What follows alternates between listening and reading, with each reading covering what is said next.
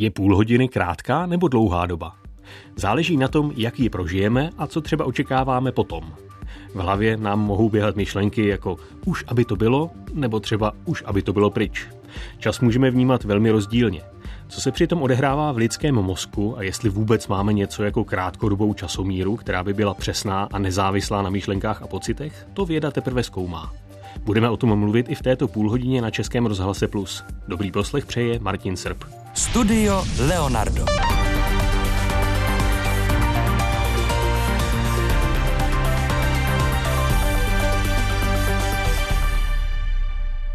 Ve studiu je se mnou magistra Kristýna Malenínská, která se ve Fyziologickém ústavu Akademie věd a také v Národním ústavu duševního zdraví zabývá mimo jiné studiem vnímání času u živočichů. Dobrý den. Dobrý den. Náš rozhovor bude trvat necelou půl hodinu. Je to podle vás krátká nebo dlouhá doba? Tak, tady to asi závisí. Pro mě to rozhodně bude dlouhá doba, protože je to pro mě poprvé. Ale když to třeba vztáhnu k vám, tak z vaší zkušeností vy už nahráváte nevím vlastně pokolikáte, ale určitě už to bude desítky natáčení, tak pro vás ta doba bude pravděpodobně kratší než pro mě, protože to pro vás už jakoby není nová zkušenost, na rozdíl ode mě. A z hlediska vašeho výzkumu, když vezmeme ten interval půl hodiny, mm-hmm. je to krátká nebo dlouhá doba? Tak z hlediska našeho výzkumu my se vlastně zabýváme intervaly o něco kratšími. My se zabýváme primárně výzkumem v rámci sekund až, říká se desítek minut, ale většinou to končí vlastně na té minutě, spíše v rámci sekund až desítek sekund. Poměrně populární vědecký poznatek je totiž, že máme v těle biologické hodiny, které odměřují den a noc vy se tedy zabýváte podstatně kratšími časovými intervaly. Mm-hmm. Ono vlastně to časování obecně se dá rozdělit, rozděluje se vlastně na tři takové základní škály právě podle té délky. Máte to vlastně buď to, to, co jste teďka zmínil, tak to jsou vlastně cirkadiální rytmy, které se pohybují plus minus okolo těch vlastně 24 hodinových intervalů. Pak ale vlastně to, čím my se zabýváme, tak jsou právě ty intervaly v rámci těch sekund až desítek sekund. Tomu se vlastně říká právě intervalové časování a je to takové to pro nás vlastně nejvíce jakoby vědomé, nejvíce vnímané a nejvíce v tom každodenním životě používané.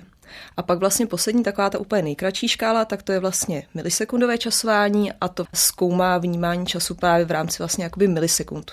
Úseky kratší než vlastně jedna sekunda. Zmínila jste se o tom vědomém vnímání času. Znamená to, že na to má vliv všechno možné, co prožíváme, jak jste uváděla v úvodu, když je pro člověka něco nového, tak to vnímá, jako kdyby to trvalo déle? Ano, právě tohle hodně třeba závisí na zkušenosti. Relativně hezky se to dá vztáhnout třeba k malým dětem.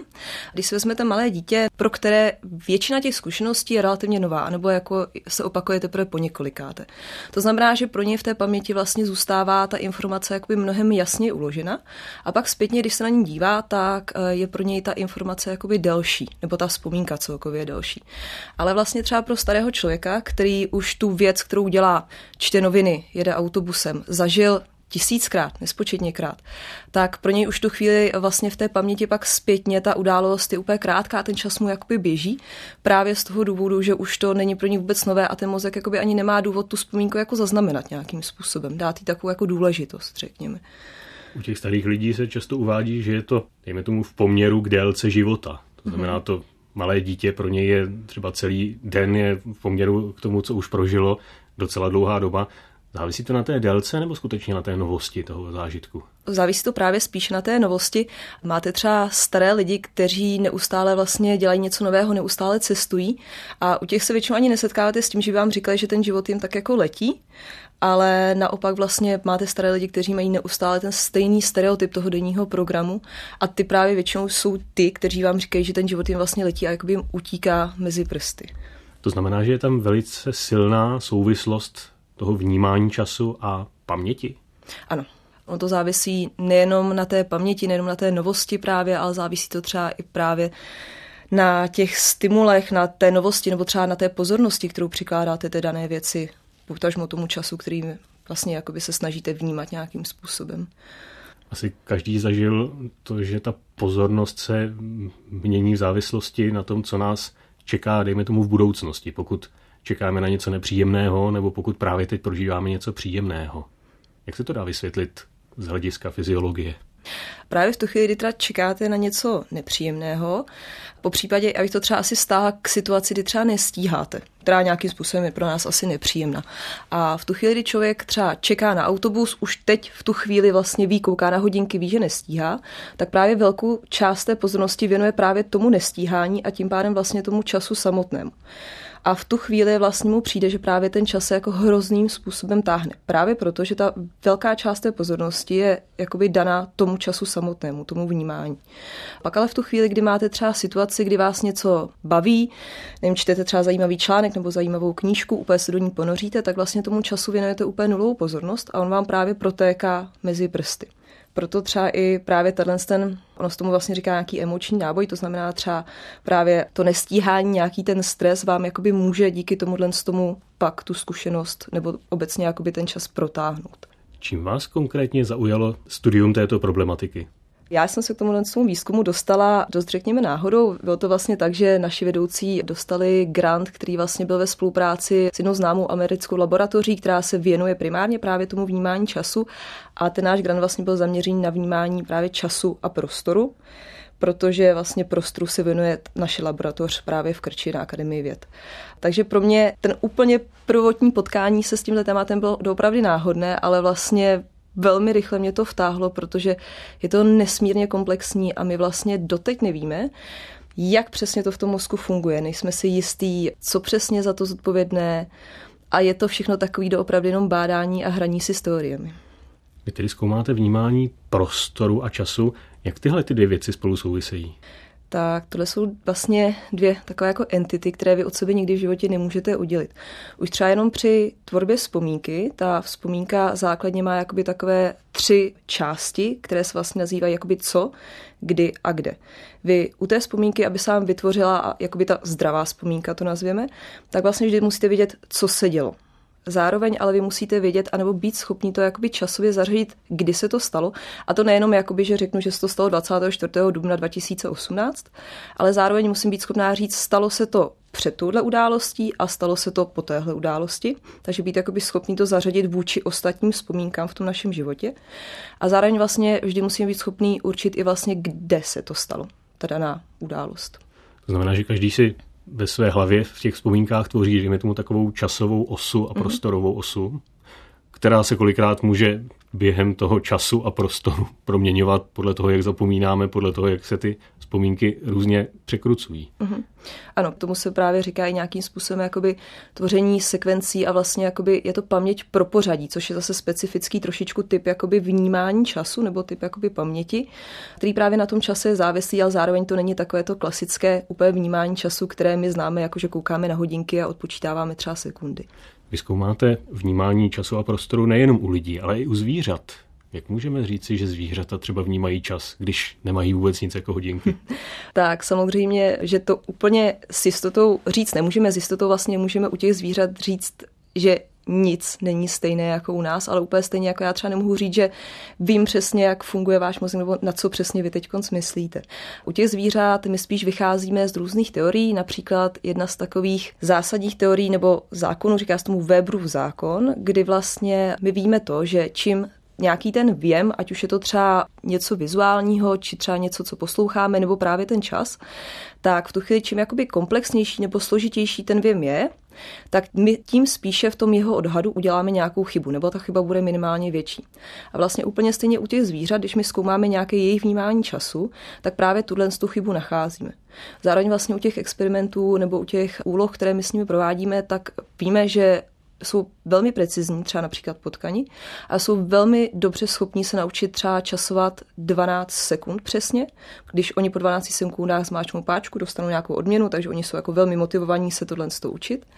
A zároveň vlastně pak víme, že když jim naaplikujeme nějakou vlastně látku, která by měla změnit to vnímání času, která třeba i u lidí víme, že ji mění, tak vlastně pozorujeme stejný efekt té látky jako u nás. Co to může být za látky? Tak jedny z takových nejznámějších je například amfetamin nebo kokain, který nám vlastně to naše subjektivní vnímání času zrychlují. Po případě vlastně klasicky u lidí kouření třeba marihuany nebo u těch zvířat my teda aplikujeme čisté THC, tak to nám zase to subjektivní vnímání času naopak zpomaluje. Takže jsou to všeobecně látky, které ovlivňují vnímání a vědomí a jsou to, promiňte mi ten výraz, drogy. Ano, podstatě ano, jsou to drogy, ale právě ovlivňují vlastně i ten systém mozku, který právě úzce souvisí i s tím vnímáním času. Znamená, že vy učíte ty potkany, aby si zkrátka představili ten časový interval a zároveň nevíte, co se jim v mozku odehrává, protože člověk, když má odměřit 12 sekund, tak si v mozku říká 1,20, 1,20 a tak dále. No ono právě tohle, co jste teďka teda zmínil, tak u těch lidí je takový zásadní problém. My většinou, protože vlastně v Národním ústavu duševního zdraví naopak pracujeme se zdravými dobrovolníky, tak my v základu těm lidem vždycky říkáme, prosím vás, nepočítejte. Neklepejte si ideálně ani třeba nohou, nepřehrávejte si v hlavě žádnou melodii, ale právě chceme, aby ten člověk doopravdy jenom ten čas nějakým způsobem jenom prostě vnímal, řekněme, jako celým tělem. Jak si můžeme představit ty experimenty s dobrovolníky? Co člověka čeká, pokud se do něčeho takového přihlásí.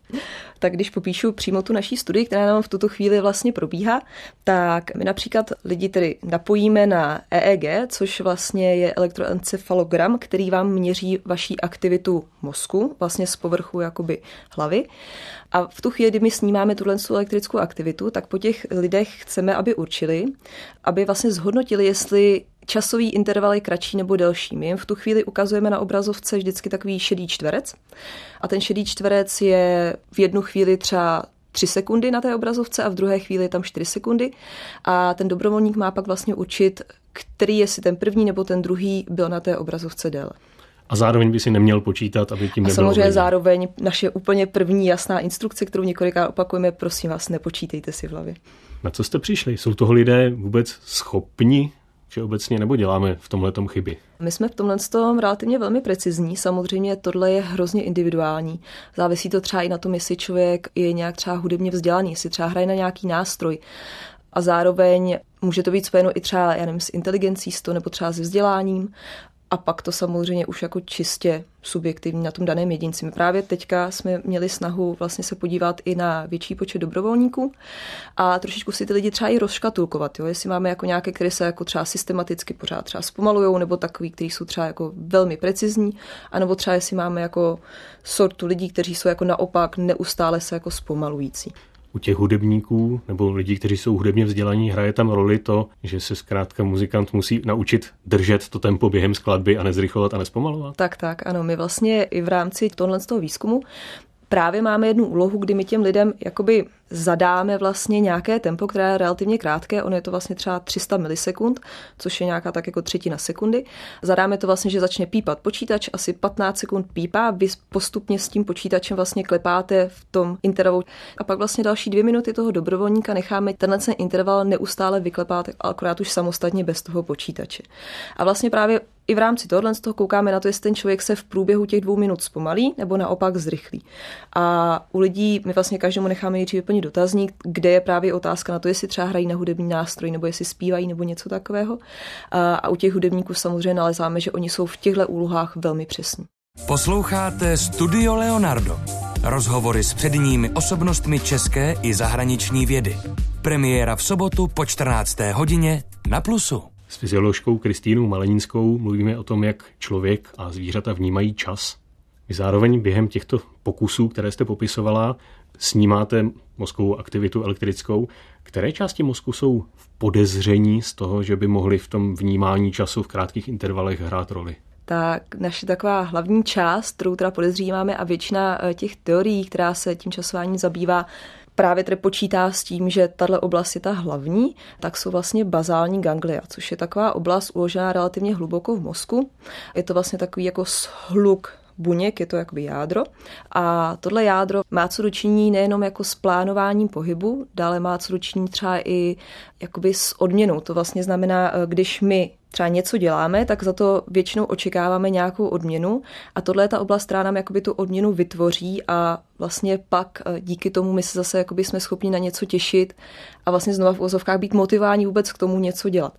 A zároveň vlastně tahle oblast právě hraje velkou roli i v tom vnímání času. Jsou na to nějaké důkazy, že by mohl hrát v tom roli? Tyhle důkazy, vlastně, které my nalézáme eh, u těch lidí, jsou například u lidí s různým onemocněním.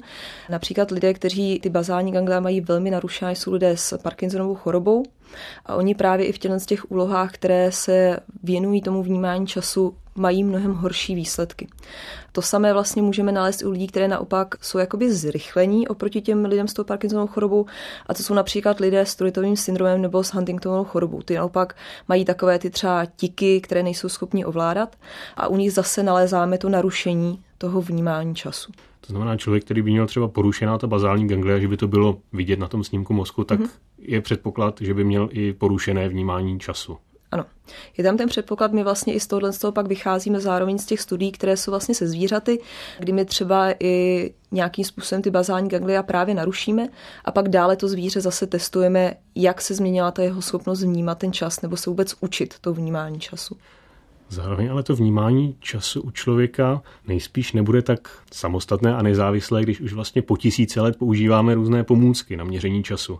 Může to znamenat, že jsme si vytvořili nějaký umělý orgán nebo náhradu něčeho, co lidské tělo samo neumí? Já bych to asi takhle úplně nazvala, že obecně, že je to jeden orgán. Ono vždycky ten mozek funguje ruku v ruce v podstatě většina těch oblastí.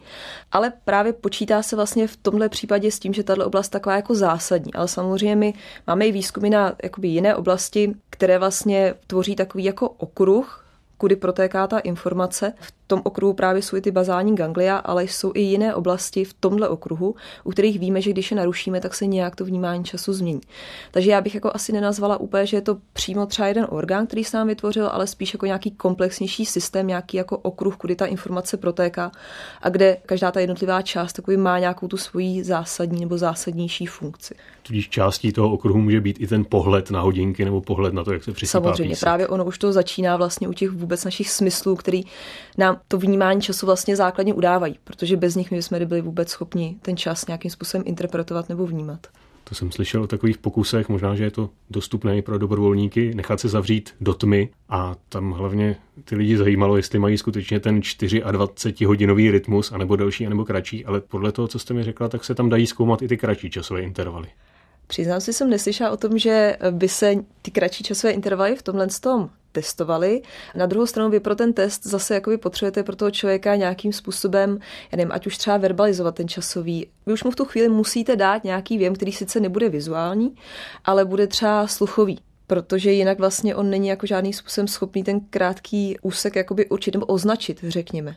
Jo, nějak ho jako vymezit ale zároveň ten vizuální věm jakoby není úplně ten základní, který by jakoby byl nutný stoprocentně jenom pro to vnímání času. On nám pak třeba sluch sám o sobě nám stačí proto ten čas jakoby pak nějak vlastně interpretovat nebo verbalizovat. Řekněme. Potom, když je člověk ve tmě nebo i v tichu, tak potom vnímá třeba tep vlastního srdce, který také se pohybuje mm-hmm. kolem určité Který přesně hodnoty. může mít nějaký rytmus a zase třeba člověk, čím je víc citlivý jakoby k těmhle svým vnitřním signálům, tím lépe zase může pak třeba i ten jeho odhad zase jedna z těch částí našeho výzkumu se právě i tohohle z toho dokonce zabývá a my po těch dobrovolnicích zase chceme, aby oni bez právě nějakého počítání jenom se zaměřili dovnitř na sebe a za určitý časový úsek nám řekli, kolikrát si mysleli, že jakoby jim to srdce bouchlo a zároveň vlastně pak ještě zpětně po nich chceme, aby nám určili ten časový úsek. Byť jsme to po nich vlastně jakoby v základu té úlohy nevyžadovali.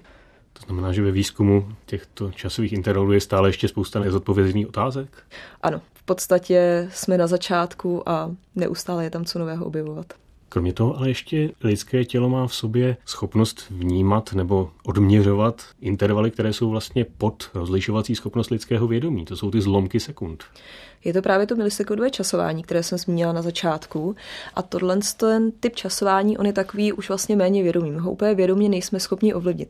Třeba v tuhle chvíli, kdy já tu s vámi mluvím, tak jsem schopná vlastně skládat ty slova nějakým způsobem obecně jako dávat dohromady tu větu, ani bych přemýšlela nad tím třeba, jak dlouhou tu pauzu mám udělat, jaké slabiky mám dát za sebou, Zároveň třeba, když budete hrát na nějaký hudební nástroj a udržujete rytmus, tak to taky vlastně, vy jste samozřejmě schopný vnímat, jestli ho udržujete správně nebo špatně. A nebo také ne. nebo také Pokud ne, přesně. utíkám, dejme tomu. Ano, ano.